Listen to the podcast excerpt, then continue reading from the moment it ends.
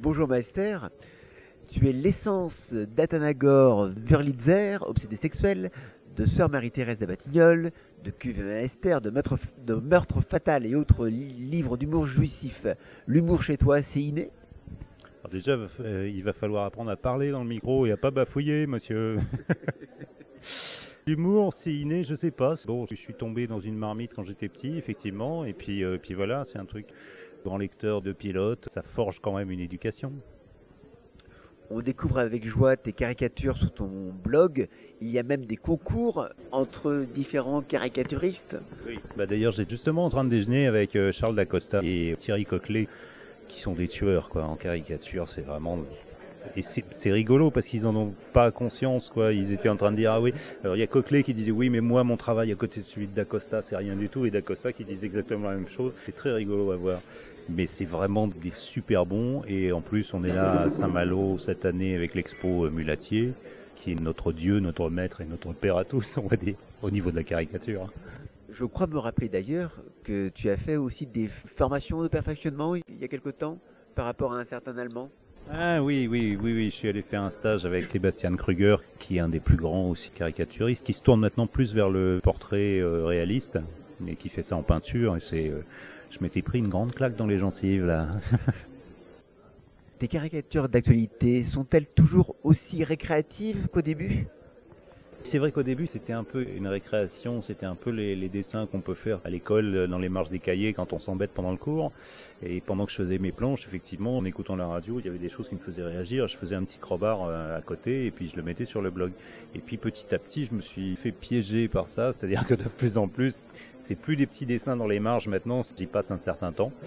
Et d'ailleurs, c'est pour ça que j'ai un peu levé le pied là ces derniers temps, parce que euh, non pas que l'actualité ne soit pas riche en événements, au contraire, mais j'ai quand même des pages et un album à finir, donc j'essaye de me concentrer un peu plus sur mon boulot quand même.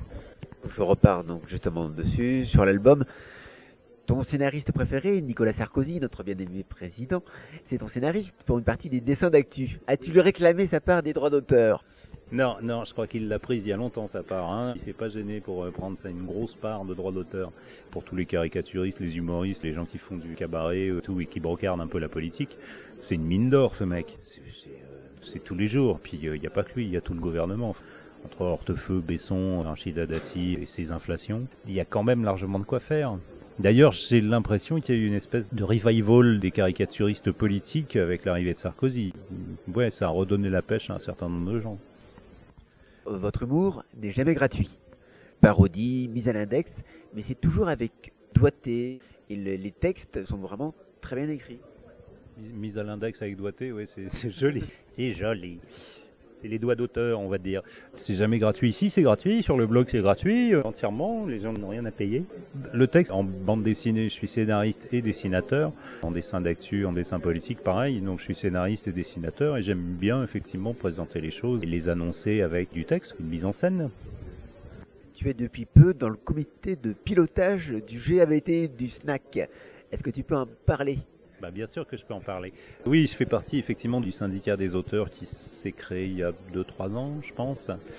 Parce que la situation des auteurs, et notamment des auteurs BD, elle est de plus en plus délicate, de plus en plus précaire. C'est vrai que là, on a vu euh, dans l'actualité des manifs pour les retraites. Nous, on n'a pas de retraite, on n'a pas de chômage, on n'a pas tout ça. Quand on bosse pas, on n'est pas payé. Quand on bosse, on est euh, à peine payé, parce qu'il faut quand même savoir que les auteurs touchent au mieux 10% sur les albums. C'est-à-dire que quand je vends un album de BD sur lequel j'ai passé un an, voire deux, je touche un euro. Bon, ça va moi parce que ça se vend pas trop mal, mais c'est vrai que des jeunes auteurs qui débutent, pour manger, c'est pas évident, quoi. Les, pâtes, même les pâtes, ça coûte cher au bout d'un moment. Donc le syndicat essaye aussi de faire bouger les choses, de faire avancer les choses, et notamment là en ce moment, les grandes questions, le grand combat, c'est les droits numériques, puisque les éditeurs estiment que ayant euh, payé euh, les droits pour l'édition papier, ils ont les droits pour euh, l'édition en numérique. Et nous, on estime que c'est pas aussi simple, c'est-à-dire que le numérique c'est un nouveau marché dont on ne connaît pas encore les tenants, les aboutissants. Et les éditeurs proposent effectivement de nous payer la même chose, c'est-à-dire 10%. Et sachant qu'un livre numérique euh, en téléchargement, euh, ça n'excède pas en général 4-5 euros, c'est même plutôt en dessous, ben 10% là-dessus, c'est peanuts quoi. Et pour les éditeurs, il n'y a plus les coûts d'impression, de stockage, de tout. À partir du moment où c'est du fichier téléchargé, il y a un certain nombre de paramètres qui sont changés, qui sont bouleversés. Et donc les auteurs demandent à ce qu'on négocie ça intelligemment ensemble, c'est-à-dire c'est un marché émergent, on ne sait pas ce que ça va devenir, c'est un truc à inventer et, et il faut s'asseoir autour d'une table et puis discuter de comment on peut essayer de faire en sorte que ça marche et que ça marche pour tout le monde. Imaginons que l'édition numérique remplace l'édition papier petit à petit. Si les auteurs ne touchent que 10% là-dessus, il y aura plus d'auteurs. Très rapidement, il y aura plus d'auteurs. Et s'il y a plus d'auteurs, il y aura plus d'éditeurs non plus. C'est parce que ça, faut pas l'oublier. Un auteur, ça peut exister sans éditeur, surtout maintenant avec Internet. On peut se faire connaître, on peut travailler sur Internet directement. Un auteur peut continuer à bosser. Un éditeur, s'il n'a pas d'auteur, bon, à part euh, réimprimer euh, du Tintin et du Astérix et encore Astérix, non, puisqu'il s'édite lui-même. Mais voilà. Donc, à part faire tourner le fond, euh, l'éditeur, très rapidement, il va se retrouver dans une situation aussi très délicate. Ça, j'ai l'impression qu'ils n'ont pas capté encore. Et maintenant, vos, vos projets? Je vais aller faire la sieste et euh, j'irai bien me balader sur la plage. Les projets, là, on vient de sortir un sketchbook chez euh, Comics Bureau, donc avec plein de choses dedans, plein de dessins, de croquis, de caricatures, des nus, un peu tout ce que je fais euh, parallèlement à la bande dessinée, on va dire, que les gens ne connaissent pas forcément, donc ça c'était l'occasion. Et en plus, c'est une superbe collection parce qu'il y a vraiment, moi je suis ravi, je sors en même temps qu'un sketchbook de Casgrain qui est un pur génie du dessin à qui je dois couper les doigts. Et Mali Siri, non seulement qui fait un travail que je trouve admirable, mais qui elle-même est admirable parce que c'est une très jolie demoiselle. Donc je suis très bien entouré et en plus chez Comics Bureau, ça se passe très bien parce que c'est une belle équipe. Et d'ailleurs, tu as battu le record de signature chez Comics Bureau.